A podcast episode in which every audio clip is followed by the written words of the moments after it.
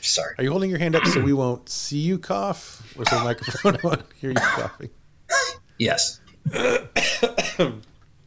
Oh boy. I'm gonna burp. You can see that. I don't care. okay. Hi.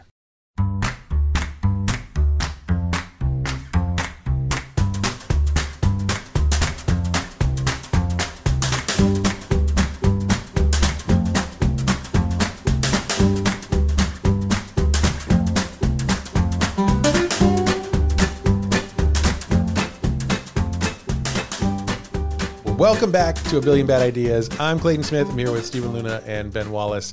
And you guys, today I think I want to talk about I want to talk about technology as a narrative device. And let me kind of set you up for what I'm thinking here.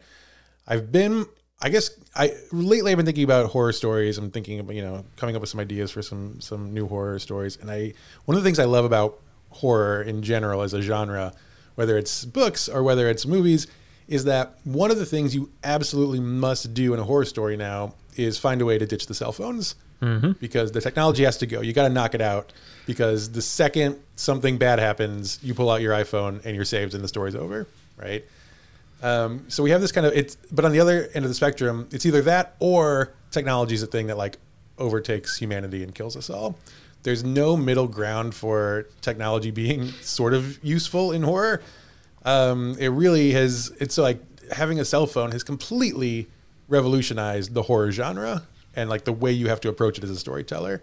And so I've been thinking about that in different ways that we use technology. I know you both have some stories that kind of um, center on in different ways technology. I'm thinking Luna, um, particularly the going viral story is you know devices and platforms. And you've got a couple others as well. Ben, of course, you got Junkers, which is very you know heavy into the robots.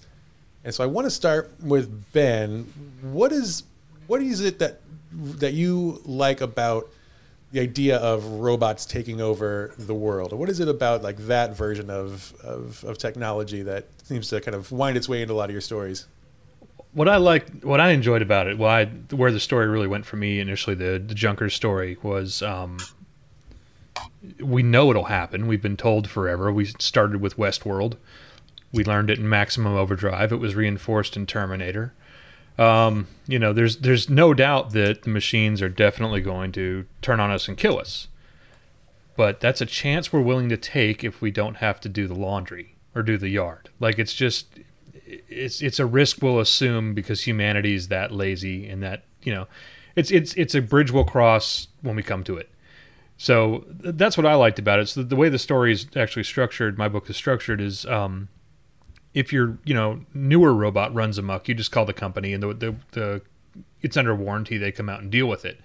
But if your machine's older and out of warranty, you got to call the blue collar, you know, basically the mechanics down the street to come stop the rampaging dishwasher or nanny bot, or I think I've got flying um, coffee pots in there, the Mr. Barista and stuff like that. And I think it's just I, I, liked um, technology from like the 50s where everything had like one purpose right? I didn't want the the iRobot uh, version of Sonny running around that can do everything for us. Like, no, there's a coffee maker bot. There's a, there, I think there's a grease monkey um, um, car mechanic bot, stuff like that. So, I just see the uh, the branding and the marketing of these, you know, inevitable murder machines as something that was there was. I thought there was a lot of room to play for humor in that, and that humanity is just not gonna will do anything to stay lazy.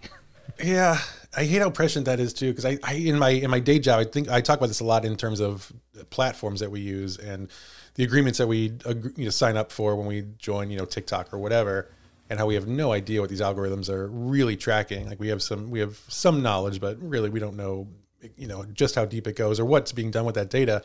And I talk to my students about that all the time, and they don't you know they don't care until i start explaining like here are some ways that we know data has been misused in the past. And then they get really terrified. I'm like okay now who's going to stop using tiktok? Well i really like it. So okay yeah. It's it's funny to me. It's it's the you know the conspiracy theories of 30 years ago like you know the they've got your house bugged and now we're like you know uh, hey hidden microphone what's a great taco recipe right? Like just we're just we, we brought them into our homes, and I've got I've got the home assistant all over the place. I use it to play music and all that. At the same time, I know it's listening. It's fine. The other day, my daughter told me Uh, she loved me. It was very sweet. She's like, I love you. And it heard it and it's like, well, thank you very much. Like, I'm not professing my love to Alexa, but it it's starting to really like. She stole your sweetness. She stole but that. in from the you. conversations now, I know. And, and Amazon, Bezos has that now. He has that that sweetness my daughter was trying to give me. But um, no, it, it's yeah, we're not we're not going to give up the conveniences we have now. Certainly at this point, we can't go back. Like your point about having to get rid of the cell phones in the narrative is, is certainly we're never going to go back to a point where well, I just won't carry one. Like they're just they're too handy. Well, I wonder if the as as technology gets more advanced and cell phones get more advanced and wearables get more advanced, I was thinking too, like, it's going to be so fascinating to see how that impacts horror narratives because eventually it's going to get almost impossible to come up with an excuse of why you are off the radar. And like every story is going to be like the same excuse for going like right- you know right now it's kind of it's not you can like forget your phone. You can your phone can go dead. You know you can run out of service. Um, something bad can happen to your phone. Like what happens when the phone is an- part of you all the time? It's an literally it's yeah. charged by your electricity and you you know you um, are never without it and it gets perfect service everywhere. Like it's going to get impossible to write scary stories Do you think maybe that's why there's so much interest in putting stories in the 80s again because it was pre-cell phone? Because like you talked about think horror too, and I noticed there's a lot of story. There are a lot of horror stories that are coming out now that are about the phone itself. Like even this was a Black Phone, is the new one that's in the theaters now. i just bought the was book. it someone just was it just someone going, "How do I get rid of the phone? What if it was the phone? Maybe that's the problem." the You know, phone is the that's thing The phone is what? Forget getting rid of it. I'll just embrace it. It's haunted. It's a haunted phone. so Well, that was the thing too with uh, Stephen King's Cell, right? It's kind of a zombie book, but Right. it was passed through cell phone transmission. Yeah, this. Wait a minute, the phone is the thing. I can't get rid of it. I'll just use it. Yeah. And I think the hero in that was like, I'm anti cell phone. And that was back Yeah. in the days of like flip phones, right? So we weren't quite to smartphones. Right. Luna, so I think about when I think about your relationship with technology in your books, like I said, the first one that comes to mind is Going Viral. Is that the first book that comes to your mind when I ask you about your relationship with tech? No. The book of mine that my editor didn't like and didn't finish reading isn't the first book that comes to my mind. It's Sorry, is that is that a is that me? oh, was that you? Is that me? Were you supposed to edit that and you said you didn't like it, so you didn't edit it? That's right. I'm like, hey, I'm not gonna waste my you. time. I'm not gonna waste your time. That was you. I'm not gonna that waste was Joe you. Public's time. Like you can do better, Thank and you. Uh, and you need to. Well, it From does have. I don't mean to brag, but it does have a three and a half star review out of two reviews on Amazon. So maybe you were wrong. I It's hard to tell. It's hard to who who knows who, Who we'll knows? never know. It'll just be a mystery. I have not read either of those reviews. I just see it go by. Well, I- like the world is with that, let's check. I don't know. Let's see. Let's let's settle this. I think right now is a good. sure, uh, we've got the internet. And then I'll Let's use it. and then I'll I'll just kind of lay it on Going to you a little more after that because there's more to go. Let's see. Three. You got four stars. Is that what you Take said? We got four stars. Oh, I thought three and a half star average. Whoa, whoa! How many reviews? Three point How nine. many? You got two It's five up. stars. Although one It's up. was from me. That was a that was that was a gift to you from for not editing the whole thing. You reviewed a book of mine that you didn't finish. Re- this is Yeah. Now that we're We're saying this it wide out open. loud, Yeah. Amazon's going to be knocking on our door. I think I did eventually it." finish it because You did not. You published You it. did not. I was like, did I not? You absolutely did not. You told me you didn't like where the friendship was. oh, I remember going. that for sure. Yeah, yeah. Said it was And I me. stand by that. I did you not rewrite it? I did, but then I told you I changed it based on what you said, and you kept giving me shit and saying, "Well, don't change it because of me." I'm like, "Well, Well, you shouldn't change it if it. you're because of me, but editing you should change I, it I have to change it." So I changed it, but then by that time you had written something else or whatever, and then I had to edit four of yours instead of just one. And I appreciate that. You did a great job. I'm sure you do. It sounds like you do. This is why, Wise man. this is Wise why man. I don't use But- an editor. This is exactly why I don't use an editor. Here, I got good news for you. So one of these five stars is from me, uh, and it's a really thoughtful, well-written review. One And of if these, you want to, if you want to the quote only it, five star. no, there's two, but one of them is mine. If you want Oh, to there are use two? it to, in quotes for like promotion, this it would be really good. Um, I I did a I'm really gonna good job. probably beg off. It. I haven't even promoted this book at all. I don't even think I've. I said I make it free every time, and it goes nowhere. Nobody buys it. The other five Nobody wants star. it for free. There's another five star review from Australia. Someone who said this could really be a true story, entertaining and relevant. That's pretty good. Well, that's nice to know. And there's a two What star one review. star? No, Oh, there's the a two two-star. star, um, but they didn't leave a review. They just gave you two stars. Just two stars. Thank you. That's from me. Aw, thank I, you. I, I left Thanks for two. pulling that I just do average down for me. I just do rankings. I don't leave written anything. Yeah. Like I said, numbers are bad for me, so I probably would have thought like three stars was getting closer to one, and one star is like when you're in fifth grade and you get a one instead of a five on your report card. A one is good. So I'm not that. I'm not that bright. Gold star. The gold star was a good thing. I, I, I see a one star review. and I think that's that's, gonna- a, that's a gold star, just like the teacher wrong. used to give us. So that's right. It's too flashy. Um, It's just gaudy. Five is just too many. So going viral is not the pinnacle of your of your Going work. viral we, we all not- agree on that. No, it's not what I. It's not the pinnacle, but it's also not what I would choose to talk about technology being. Um, are we calling it like a dangerous trope or something that we have to work around in our? I don't even know. I think it's kind of it's kind of just the different ways technology impacts. Like it can be a dangerous trope, Oh, or it can be all about it, or it can be a useful device, right, for for getting from point A to point And B. I would say going viral is about internet fame, so it's not really about technology so much as it's about getting visible about something that you were embarrassed about, which happened to go through technology. But the one didn't that. I I, would call didn't up is it. is no, yeah, yeah, that sounds right. The one, the one that you also did not read or edit that I would call up in this conversation is the one called Revolt, which is a f- was destined to be a five. Oh, you don't even. I can. no, see I remember. eyes. You I don't did. even- I did no, read you Revolt. Do not. I remember Oh, the you cover. The cover is gray in the background. It's got a blue O that has like a lightning bolt or something through it. do. That could be anything. That could be a Marvel movie. You just described like every every Marvel poster, That's the Shazam poster. I did read this book. Thank you very much. and it's so memorable to you that you don't even remember that. I wrote a book about robots, about AI. You I forgot about it because it was forgettable. I see, But and we can see the screen flashing. would you like to know how many so reviews many- you got on that one? I would. How many? Zero. You got one rating. One rating. Yeah, no reviews, one rating. One rating. That's so weird to me. The ratings versus reviews now, because Yeah. you know you go there looking like I want to see the words Yeah. that they said, and people are just like click the stars and they run away, so you don't even get it. But I thought most of those were coming from from Audible, but Revolt's not in audio, audio is it? No, it's not. So, I think yeah, they just. so they're able to leave a rating now. Yeah, I think so. Weird. Before it was just write one sentence, and now it's kind of like don't write anything if you don't want. Um, Yeah, my favorite reviews are the ones that uh, end with "I have to write three more words." Uh-huh. Those are always fun. Yeah, like leave that part out, dude. Just say the the the. I'll never Yeah. know. Um, so that one is literally about AI. I did read that. I just forgot about it, but I did read it. So it's memorable, Because is I, and I you're remember I really liked the the tagline "Life's a glitch." I thought it was very fun. Good because I have four more for the other four that I have not written, written yet. But I had clever taglines and different colored covers. I really had high ambitions for this, and then I. This was when we were trying to write quick novella, not even novella level, like longer, short, extended short story, you know, books like your Dark Matter stuff, and um, I forget what I got onto after that. But anyways, so that whole series the idea behind the series was that AI had been integrated so seamlessly into our lives. It was the it was the anti junkers. It was like everything was so glossy and pretty and helpful without having to have a different a different robot for everything. That your entire life was just kind of you glided you glide on this current of data that helps you.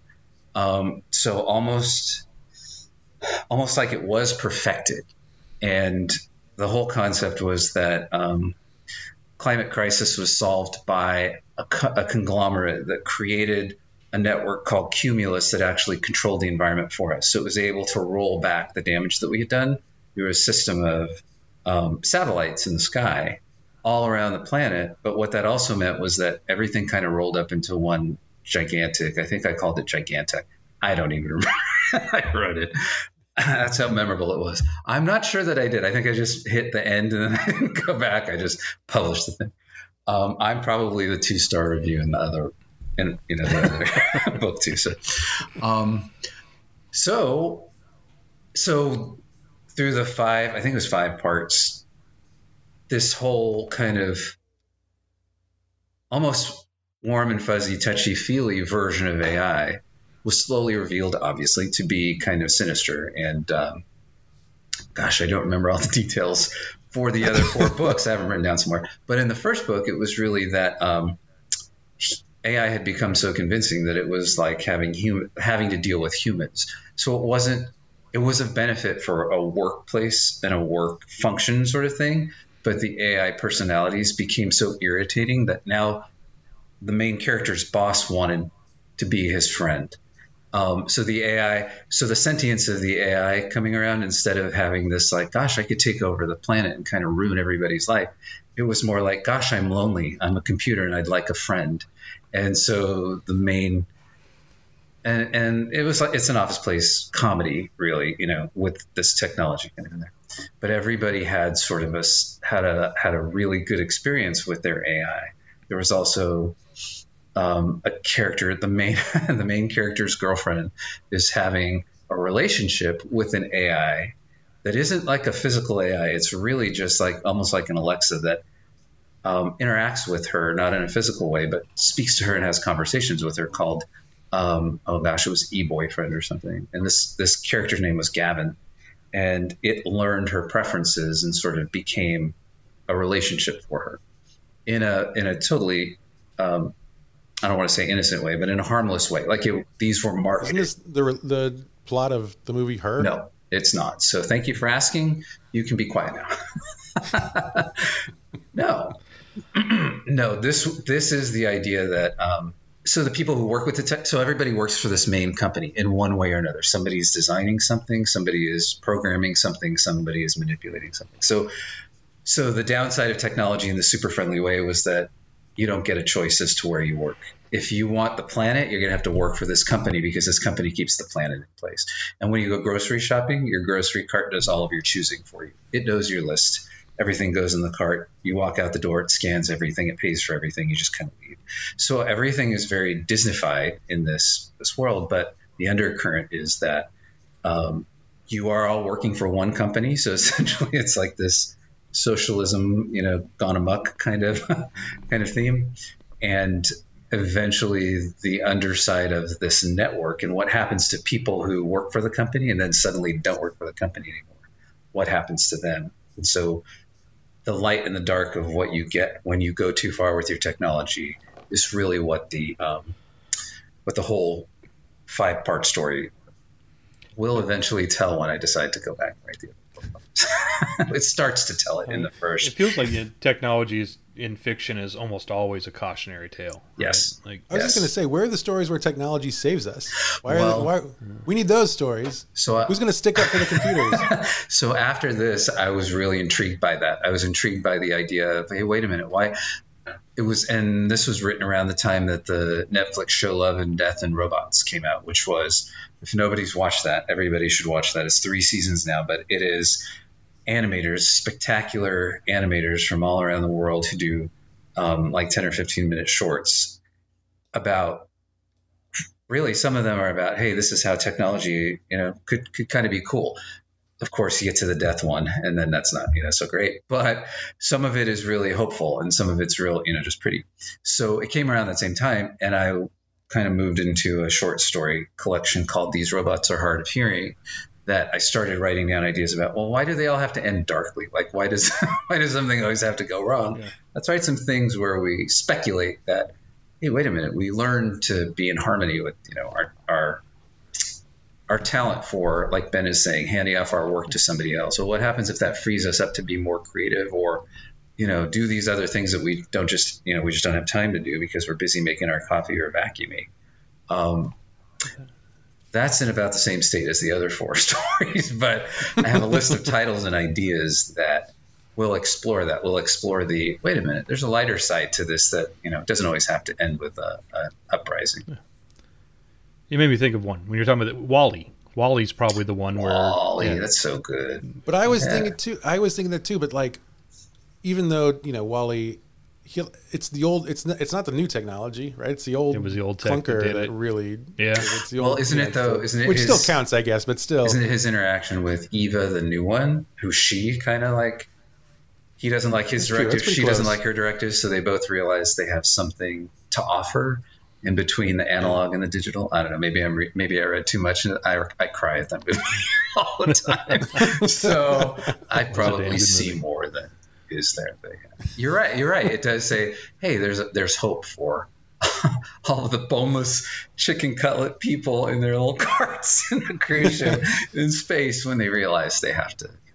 But also, they it. have to save them from technology, from all They the new cutting edge technology. Well, So is that- it- you know, it's still- But is it the cutting edge technology, or is it the tendency, like Ben's saying, for humans to be lazy and hand their power over to somebody else, and then suddenly they don't, they don't even have agency in their own lives anymore. So, so they had to realize, wait a minute, you know, we can't just give it over to everybody else. Harmony depends on us actually doing the interacting instead Well, of having that's- garbage world and you know, Yeah, that's generally the cautionary thing is don't give up too much yeah, control or choice, I guess, because it's always the AI that says, I'm doing this for your own good. right. This is going to be rough right now, but it's necessary for the survival of humanity. You can't be trusted with your own decisions, all that stuff. Yeah. It's re- definitely it's don't give it up to Fred Willard. oh god, Yeah. he will not make it happen. Um, and that's, I think that's a good point. That is, um, AI just kind of steps in to become sort of a deity that says, I recognize your flaws and you can't continue this way. So instead of having some sort of alien outsider who comes in and says, I got to clean up the world, that became the big threat, right? In the 40s and the 50s when we had communism mm-hmm. and all of that. Day of the When Earth all of that- still and all that. Yeah. Ex- yeah, when all of that goes away, you have this. Well, what if it didn't come from outside of the world? What if it came from us? Like, what if we created the threat ourselves, thinking that we were making things better for ourselves, and instantly, instantly, what we create recognizes, God, you people are screwed up. I'm gonna make this better for you, and it's all. It's really the clean line of our thoughts that we fed into the into the system to say, you're gonna you're gonna do it the way we want you to do it, and no person in their right mind who could take a helicopter view of humanity would say, "Yes, you're right. You're on the right path. Continue what you're doing by, you know, killing yourselves." Somebody would step in and say, mm, "Nope, we've got to change all of this," and then it just kind of goes too far. I think we really like to make ourselves the heroes of stories against machines. Yeah, why not?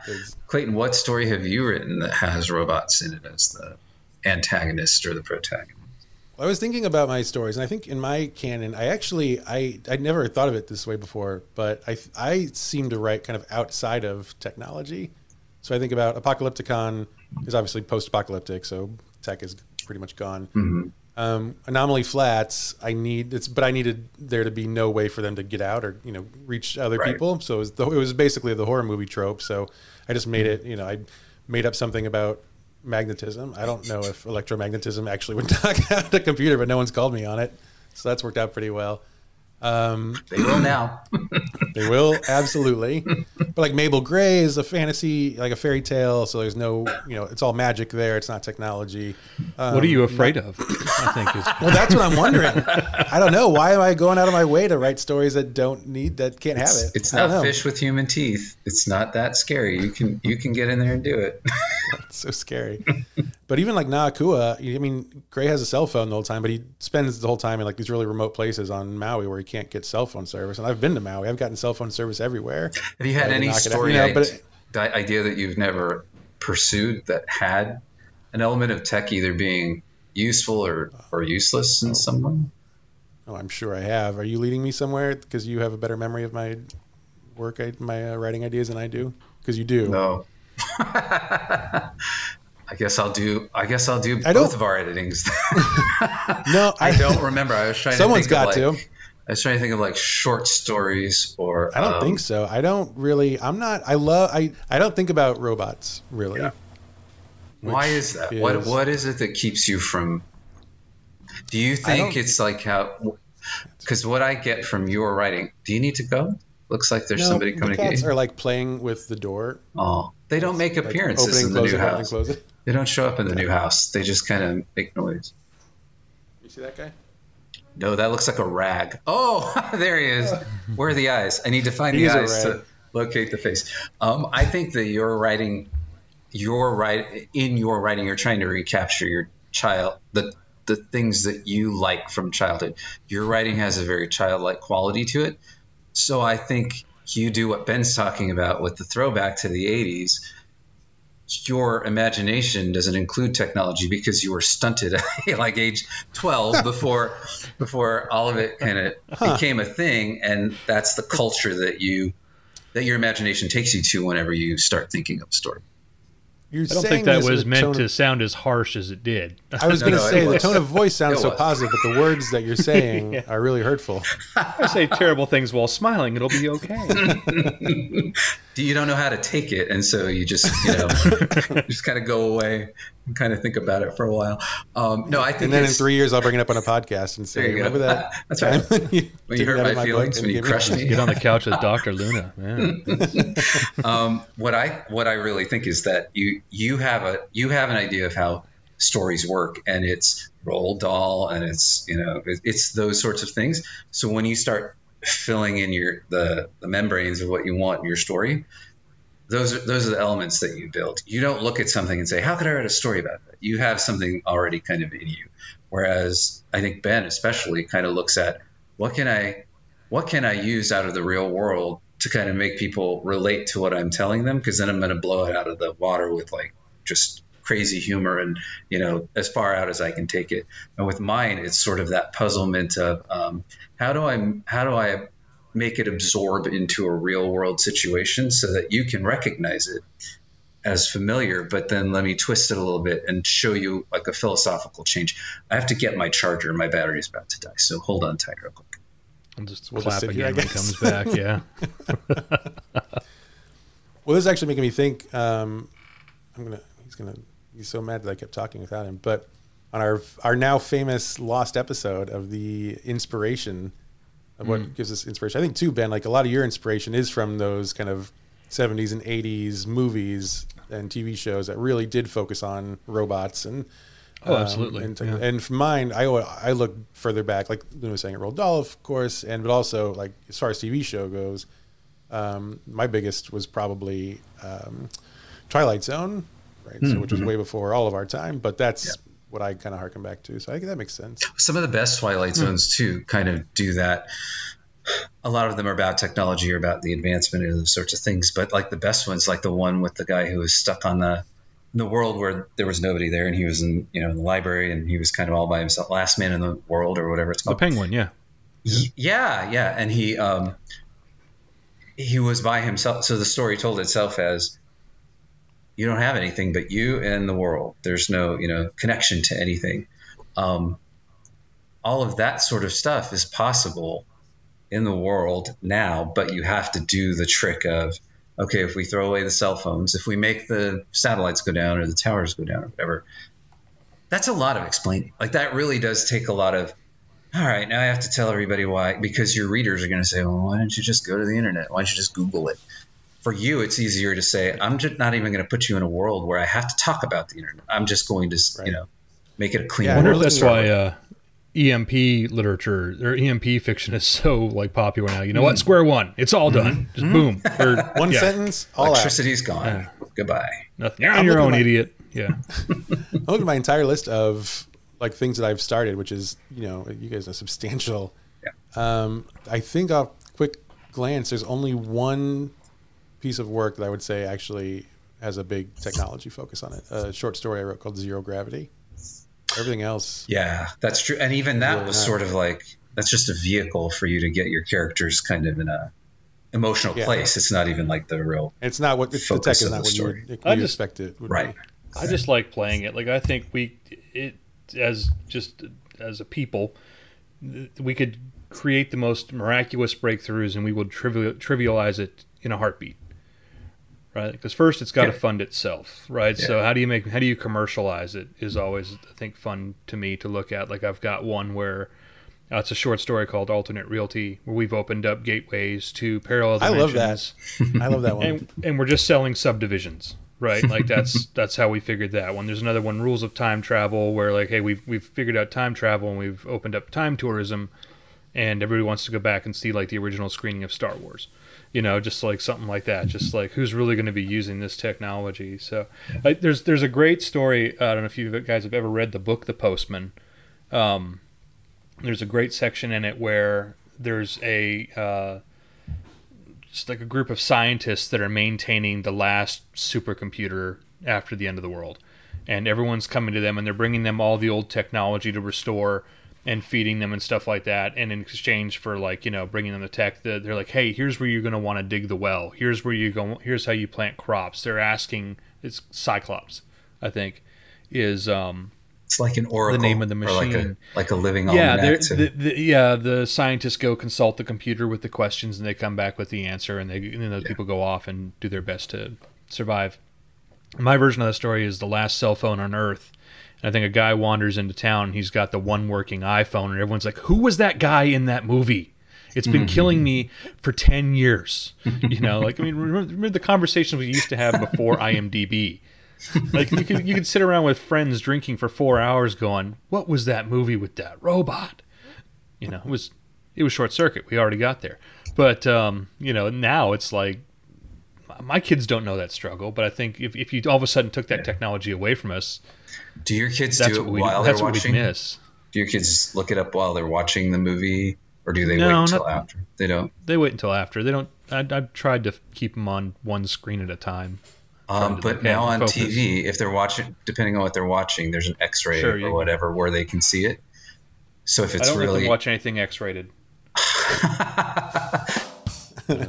I realize, I think I realized early on that robots were part of my big five things that I wanted to like create about in stories, and I've put, I've had a comic strip about a robot assistant mm-hmm. that never really got off the ground, but I still have a bunch of things written that I want to yeah. do at some point.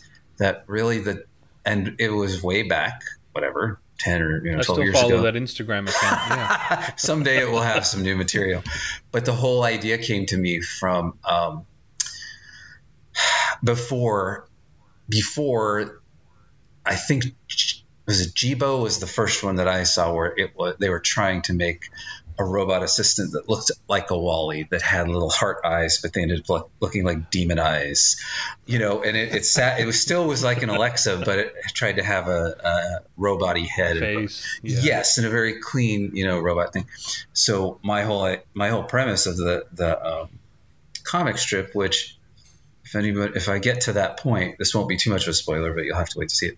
Was that this robot assistant was a repurposed Teddy Ruxpin um, who had the attitude of a teenager instead of being like the friendly bear telling the stories he like taught he taught the kid who bought him how to cuss and, and do you know like escape and do bad things. So he was refurb at the store and the guy who bought him couldn't afford a full priced one. So he got this one and he started realizing wait a minute it has this shitty little mind of its own and it talks back and it doesn't actually assist me. It makes me get it things instead of you know because to me that was so funny. And the fun fact: the CEO of the company I was working for at the time had also started the toy company that created Teddy Ruxpin. So we heard the story ah. a lot. Yeah, World of Wonder was this this guy's brainchild.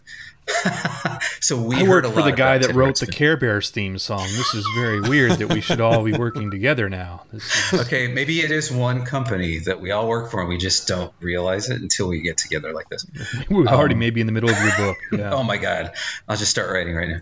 Um, so, so that to me was funny. It wasn't menacing, and and then little by little, like there was a whole, there was going to be a whole. Um, whatever you call it, a whole sequence where he falls, he keeps, this little robot keeps falling in love with the appliances around the house that aren't robots. Like he falls in love with the, the espresso machine because she's so shiny. He's like just, you know, leaning on the counter, gushing at her. He was going to fall in love with um, like a a little Britney Spears kind of character who turned out to be another Teddy Ruxpin, another Teddy Ruxpin with a wig, a wig on, because everybody at the time was making fun of her for lip syncing and dancing instead of singing. So my thought was, well, what if she was really just a robot and nobody could tell because they loved, you know, the dancing, but she, you know, he when he found out she was really a robot, then he was kind of creeped out because, well, wait a minute, you know, I don't want to love all of these weird little. To me, technology was always like a, a pratfall like it was never, you know, uh, it, it, was never truly a menacing thing. It always had this kind of humorous um, lon- loneliness to it, no matter what it comes up in. And I, I have a robot, uh, children's illustrated character too, that's highly stolen from the comic book character who will make his way into books that really is just sort of a little kid, you know, but in a robot form who his battery dies, so he gets cranky, you know, like everything that kind of relates to a child, you just put it in technology form. So, so I think, yeah, where my tech, I think a lot of technology is separate from the humans. My technology is sort of, hey, we're in there somewhere. We need to recognize ourselves. So it always comes out in, in these goofy, like, um, nobody's going to be afraid of a Teddy Ruxpin. Who gives a shit? You know, that's he's got a tape slot in his chest where you can put a cassette if you want to play a cassette. None of that's very scary. So I think we have like a spectrum here where Clayton's got no technology. I've got like silly, goofy technology, and Ben's got like potentially dangerous technology and we all kind of play in our own little fields. Do you think it's possible to write? Because I think I, I, I keep getting stuck in this idea of modern horror not being able to really tell its story without getting rid of technology first. Do you think it would be possible for someone to create a horror story that is set in modern times, does not address technology, does not throw it out the window, and also doesn't use it to save the day? Yes. And what would that look like? I watched a movie called whatever whatever its name was. We're gonna dub it back in in the, in the, in the edit. We will. I'll find out what it is. Visitor? No, it's not called Visitor. Alfie. Yeah. Alfie. That's it. Um, it was about. It, it was made and it was it came it came out during lockdown and it was about five people who get online on Zoom to have sort of a seance digitally. And the spirit is able to get to all of them at the same time because they've released him into the portal. So one by one, you see things in the background. It was the most clever. I should rec- I mean, Clayton doesn't like horror stories. Ben, you'd probably love it. Watching the things in the background of a screen it was more than a found film movie. It was really utilizing the newfound invas- invasiveness of we all have to use our webcams now to communicate because we can't get out of the houses. So what if we're stuck and we're teenagers and we're just kind of impetuous and we say, "Hey, let's do this ritual," and then there's five, like like we're seeing right now. There's four screens or five screens on the television screen for the movie at the same time. You're watching the background of every screen to see the shadows move to see what's happening and who's going to get it next. Um, mm. I've seen other takes on that that aren't good, but this particular take to me was the most effective use of technology and creative filmmaking to to tell a horror story that truly worked. And it was Probably. bloody. There were some bloody parts in there where the effects were sort of like, I don't know how you did this. I don't know how you kept the camera running and kind of had these things happening, these effects. And was it um, shot during the during the it was pandemic.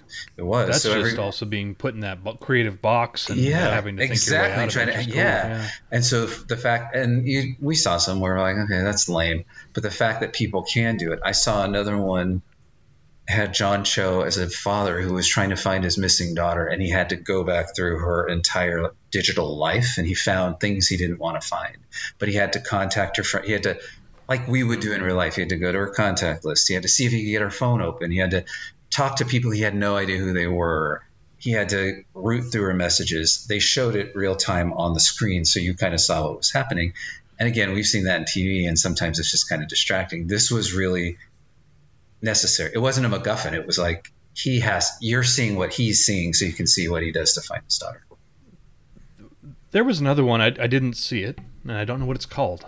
But this segment I saw the trailer and it looked interesting. No, it was uh, you, you may have heard. It, it's a journalist and she's uh, contacted. Uh, she's doing a story on how one of the terrorist organizations recruits brides or recruits people into it, and she's kind of posing as this uh, person interested in joining the cause, kind of thing and they're communicating through Zoom or whatever, and it looks like it turns into a horror somewhere in the middle when she gets a little too involved with the with the the charming terrorist or whatever.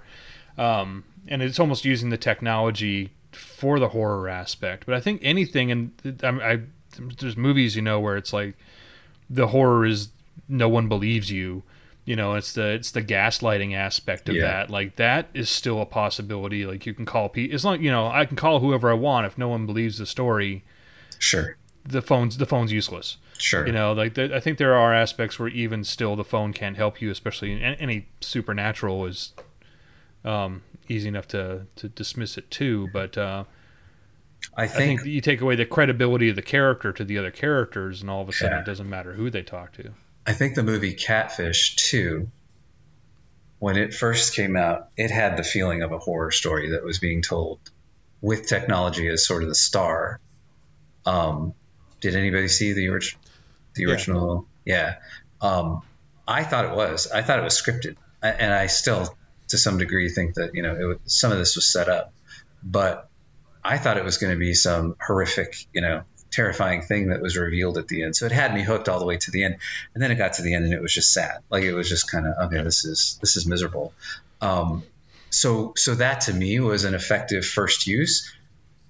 But again, and and Paranormal Activity, I would say too, those movies have sort of advanced to include ring doorbell, cell phone, cell phones, cameras. Wow, I am old. um, security cameras inside. So and they do tell the horror elements, I think, very effectively because you do see things you would see on the screen, but you're seeing them one screen removed, right? You're seeing them sort of show up on somebody's computer, but they kind of try to keep one step ahead. And not, it doesn't always work, but they try to keep one step ahead of, well, gosh, what would the next technology be? And I started to watch one the other day, and this was to me the best, the best use of this that I've seen. These brothers discover VHS tapes that were being recorded years and years back. It goes back to those original characters from, from Paranormal Activity, those the the woman and the man who were in the first one, to her childhood. So these are VHS from like the 80s and the 90s. They're watching the videos, and the videos are like these demonic um, rituals that are happening with the girls, and the mother is instructing the girls on what to do. One of the girls, you know, the mother says, "What do you see in your vision?" The girl says, "I see two brothers." And then she turns to the screen while they're watching the VHS. The girl from the past in the 1980s in the VHS tape starts interacting with them through their computer screen. And then I stopped because I want to see the whole thing. I was blown away by how clever that was. That that was, wait a minute, now she's talking to these people in the future through a videotape that they digitized and put into. It was too many layers. I have to I have to stop and kind of watch it to to really see where it goes those sorts of like twists where you say, okay, and I, I think for You all gotta three be of careful with that because if she had a chosen beta, the whole story falls apart. you would never find a, a Betamax player. well, think about Thank God the things porn too, like- industry went VHS because Oh my gosh. otherwise, Oh, they would, they would have lost out. Think about things like all the little flip cameras we had, and all the little you know digital things that were in betweens until we got to our stuff. There's so much stuff recorded on those devices that we never go back to that you kind of wonder, okay, that could be something effective where somebody finds like, hey, I found your flip camera and you were filming murders or snuff things. Well, here- like, there's a lot saying- of potential, I think, for it. saying flip camera specifically makes me think there's in my um, post-apocalyptic book the guy walks up with a flip camera it's about the time i guess i wrote it 2011 was maybe kind of the end of the but you know i thought they reflective hey, of the cool, times. cool well i didn't i didn't think they'd be replaced by phones within six months right and, it- and it kind of it kind of irks me that i'm like oh i put that in there like he's got a, a bigger battery on the back because he's rewired it and all that stuff and it's kind of post-apocalyptic in that sense but it's like it's interesting that how much and how fast it'll date your stories now if you Absolutely. put the, the technology in other than really does. phone you know if you Yeah. saying like if, hey if you had a RAZR in there if you had a, even you had a he flipped open his phone like oh my god when was this written you know like even that like it's there's a certain amount of um and because i did that i try to keep things fairly generic and open now so the stuff's Sure. not too dated as it moves on because it's it's moving so fast Yeah. I don't remember what the reference was, but I did. I had that problem with Apocalypticon. Some there's something in that book that like was outdated, just you know, not too long after it was published. So when I went back to hmm. write the sequel, I had to remember like, okay, so Apocalypticon, Apocalypticon happens in 2011, and that's it. It's set there, and so as I'm writing the sequels now, it's like, does this joke make sense for the time, or did it come after? So like, I spend half my time googling like when did this, you know, when did Britney Spears go to rehab? You know, like does that make sense here? When did you know Albert Pujols leave the Cardinals? I got to make sure it was before 2011, or else it doesn't make sense. And Right. it sucks because there's so many cool, funny things that have happened in the last decade that I Oh. cannot put in these books. I think one sucks. of one of the reviews that I got did mention there's there are a lot of pop culture references in your your vampire book that are going to date this very quickly, and I was like, buzz off. Blogs It's are here forever, and they're always going to be cool. good- That's right. When it comes time to write the fourth one of those, even that is sort of like, gosh, how do I switch them up to? Does that character do a podcast now? No. Does that character do a vlog now? No. How, do I even? the TikTok, Yeah, the do I TikTok even- years? That's right. Do I even try, or do I just say, you know what? He has three stories, and that's all there's going to be because I locked myself in. But there, I remember very distinctly, my niece told me I had I had written a. Um, the next one was the story about a teenage boy who goes off looking for his, who he thinks is his real dad, and he takes off with his cell phone charged at the time, and I I really had like a bad cell phone for a very long time, so I didn't know how they worked. But I thought, okay, he charged it during the day. He was gone for you know like two or three days, and he would check his messages and he checked for calls, checked for voicemails because this was you know 2011, also 2012. And my niece said, "Hey, I love the story, but one thing." A charged cell phone would not last for an entire weekend. I said, "Oh, Kidding? My Motorola really? brick lasted a whole week. the ones that I had were like I could, yeah, I could go forever because they had nothing to them. They just had the phone, like a tiny the little The Nokia screen. had a standby time of 72 hours at least. Seriously, and you could change the batteries in some of those old ones, and like you know, you didn't have to take the whole charger. So, I and I think I had mentioned iPhone specifically in this thing for the kid, and she had iPhone. So I said, "Oh, well, I can't do anything about it now, but that would be something to note for next time." Do I even know enough about the technology that I'm talking about to say that that's how they, you know, how it works? So I've Well, it's so- skirted it too. I've tried to say they don't use their phones very much if I don't want it to come in. It does make it easier because even if you do know what you're talking about, like think about The Wire. I mean, what, it's such a good show, and you watch it now, and all that tech is so old, and it looks so old, and it you know, but they're talking about it like, oh, this is the cutting edge stuff. Look at this. We got this whole briefcase full of, you know, brand new surveillance equipment. It's like, oh my god, like my phone is ten times better than that. And so at the time, it's the best thing ever. But it doesn't take long for that stuff to age. I think it's so fascinating how technology. You make something, make a movie, make you know, but whatever, create art and this technology that is like either going to save us or destroy us is like so advanced and then two years later it's like that was so stupid It's a kid's toy. Yeah. wasn't it's- there it's- wasn't there a meme that said something like, "Wow, Star Trek really didn't predict the internet, did, did they?" in the future, I love going back and seeing. I love seeing that sort of stuff, like seeing um, the old. The really big Motorola flip phones that we thought were so cool, but still had the bricky look, and watching people flip it open and pull up their antenna and then have to talk on it, and realizing, oh, 1996, 1997.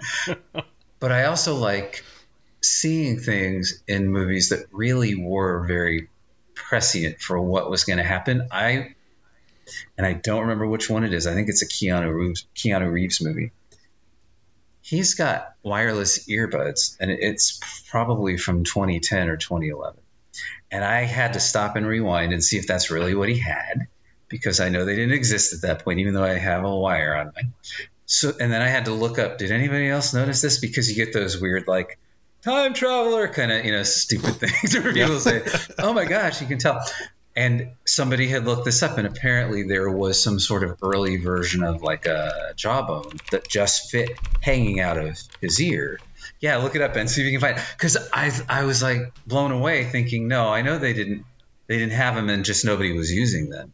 This is like a last four or five years thing that air you know AirPods have become a thing. And then I I was just from the rest of the movie, I was impressed with the movie. I don't think it was that great of a movie, but I was impressed with the movie for getting that one detail right. And it was just kind of cool to see, oh, if somebody does get the idea that you don't want wires in your ears forever. Little pieces like that that you pick up that really kind of make you think, gosh, are we three as, you know, as um, imaginative people, are we thinking clearly enough about what a future could look like? And what if we did a brainstorm of just like, let's take it 30 years down the line. What do we see for new technology that we could write into our books that nobody can question because screw you, we made this up. this is our guess. You'll see in 20 years if it comes true or not. There's something liberating about writing that far into the future. It's one of the reasons I started writing a like a. a I liked the near uh, near future science fiction. Like one of the movies, it wasn't a tremendous movie, but like one of the movies that did it best was um, the Sixth Day with uh, Arnold Schwarzenegger with the cloning. Oh yeah, and uh, yeah, and it, it uh, the technology is just I like it because it's just kind of woven into the movie, and it's just like his truck's self-driving. He's got a Ford Ranger, but it drives itself. You know, it doesn't look like something out of Epcot from the '80s. It's just a pickup truck, but it drives itself. The fridge will order milk if it's out. You know, it's like, um, you know, the the bathroom mirror is like, hey, you need to take your vitamins, stuff like that. It was like, and it was interesting because a lot of that, like the the the smart fridge and all that's kind of here and we're working towards the car but like something very liberating about writing in the, the future where it's like ah, i'm kind of i can wave off the the technological aspect of it just like ah it's possible then. We've got batteries are yeah the size of a pebble. What are you were talking about what i was looking up was not the movie with the earbuds. I wanted to look up um, johnny mnemonic with uh, where he had half his head half his brain removed to put a hard drive in so he could smuggle data. Ooh. and i was trying to remember how big the hard drive was and it was uh, 320 gigs. Yeah. yeah. it's bigger than I thought. For some reason, I thought it was only a, a few kilobytes. 320 gigs is pretty good, really. What year was that movie? It's still holding on there, but it was 95. So the capacity, but if it's half your brain, half the size of your skull, you could probably get a few uh, terabytes in there by oh now. I mean, and is, it's like a thumb drive now, right? Like it's. Just, this is another thing I tell my kids when they, you know, we were at. Um, grocery store the other day, and in the clearance section, there's a 16 gig um, card with the card reader that's you know like three dollars and sixty nine cents on clearance, and that used to be fifty dollars, hundred dollars, two hundred dollars. So I look at it now with the kids, and they looked at you know I'm like, that's a really good deal, regardless, for three dollars and sixty nine cents. Does anybody need anything? And they looked at it and they're like, I don't need a card. And to realize how far it's come, and that's that is over the course of a long time, but to realize it's disposable, like it's it can just sit on a clearance shelf and nobody wants it for three dollars and sixty nine cents to be able to have all this stuff. Um, and what you can do with it, the fact that all of this can happen when you see something like that on the screen where they're the movie The Net with Sandra Bullock, where she's like, they called it The Net still. you know, it was the internet. They called it The Net. And she's like going from computer to computer, and she's got these like really bad 8 bit graphics popping up. And oh, she better take her gigantic five and a quarter inch floppy disk with her, you know, and stick it in her jacket.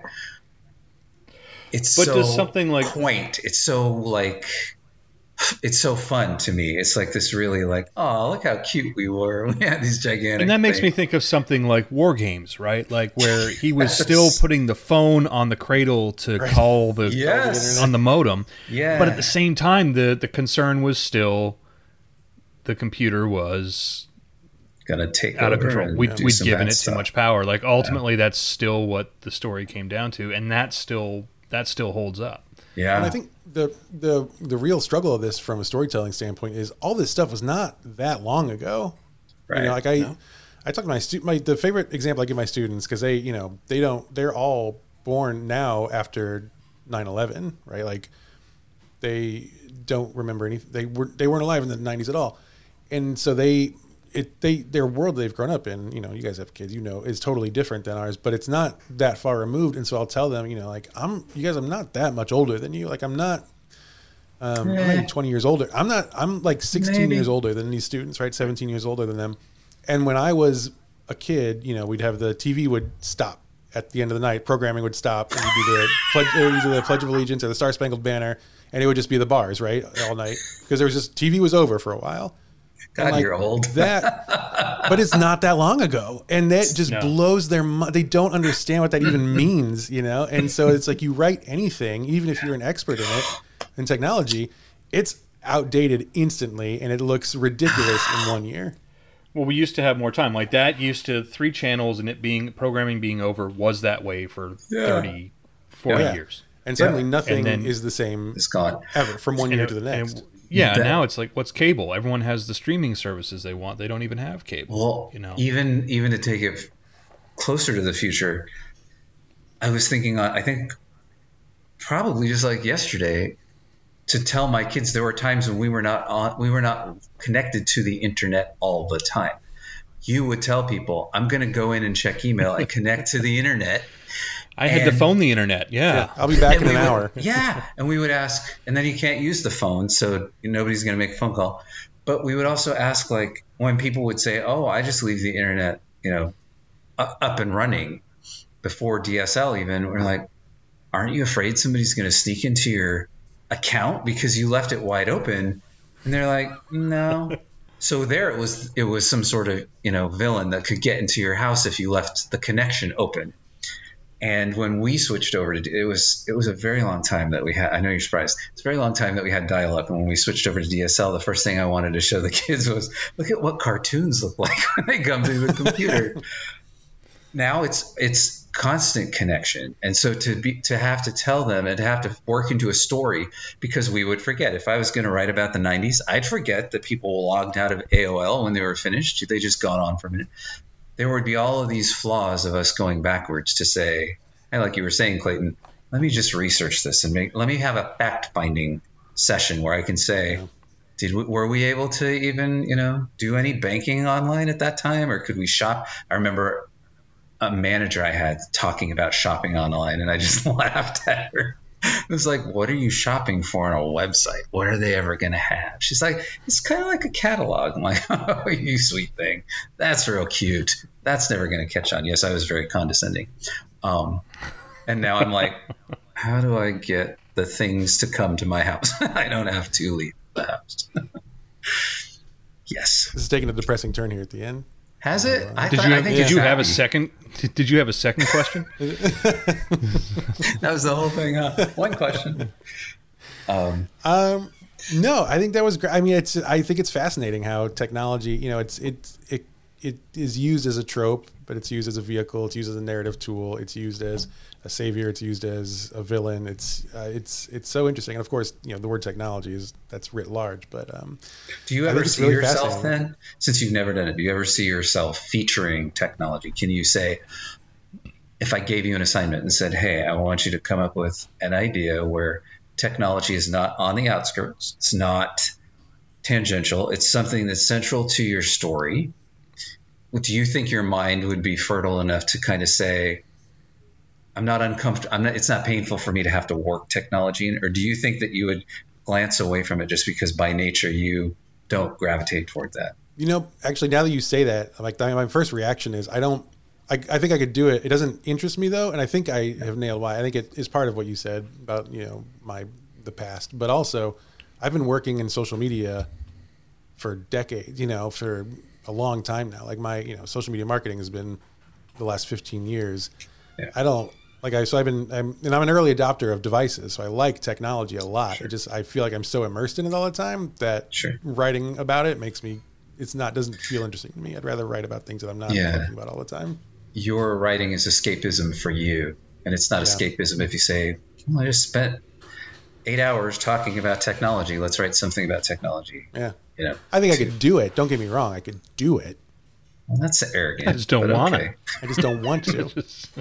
I wanted You know to do it. It would be the next, amazing. The next thing I edit, I'm going to make notes in the margins that say, "This is where the robots go. this is where the internet goes. This is where the cell phone goes." I'm gonna make then you, know where I can in- find a new editor. He doesn't use one, so use one. you've got it. you've you're already there. I'd, I'd help you, but I'd do the same thing. Yeah. All right. Well, thank you both for having this conversation with me. I think it's I think this is great. Um, it's fascinating, and I I um, I don't know. It's going to be so interesting to see. And I there are so there, it's also it's such a fertile ground of imagination for people who do want to write in that. I mean, you know, Black Mirror is one of the, to me like one of the most really exciting is. TV shows to come around. What I will uh, say is that decade. what I've seen in other people's literature and other people's writing is there is a big turn to um, away from. I mean, the people who aren't doing you know technological kind of horror, the the idea of folk horror and earth horror and natural kind of forces horror has become a huge thing in the past five or six years, and it it does its best to work around technology too. So the fact that it can be done makes it feel like at some point it's going to become something we we want to do, where we do want to say, now I'm tying my hands and I'm saying I will not use technology, but I will visit horror in some way, and I will not set it hundred years in the past. How can I? It'll be almost like a um, like a challenge for ourselves. How do I solve the puzzle on purpose? And that's where you go to is the one last thing you cannot control is you know the the very nature that you live in, um, and it's really that that resistance to technology is inspiring some really good stories. Like I've read it, I've read some really good um, creepy stuff that is kind of like computers ain't going to save you from that. You know, they're not going to save you from things crawling out of the ground. Yeah, the technology's Yeah. not going to help you if it's useless. Exactly. There's no yeah. point so, bringing it into so the story, I think that's what you would end up doing is something where you found a force. Unless it's a kaiju and you need a Oh yes, mecha. that and that to- that to always get, makes you know, sense. to, to take care of it. All right, that's going to wrap it up for us. I think. Uh, thank you both. This was, Have as fun. always, really great. Clap. I appreciate it. Just because to clap. We Oh, don't. We don't do that. We don't do that. wonderful. Now you've actually thrown off the recording. Now we just have a recording.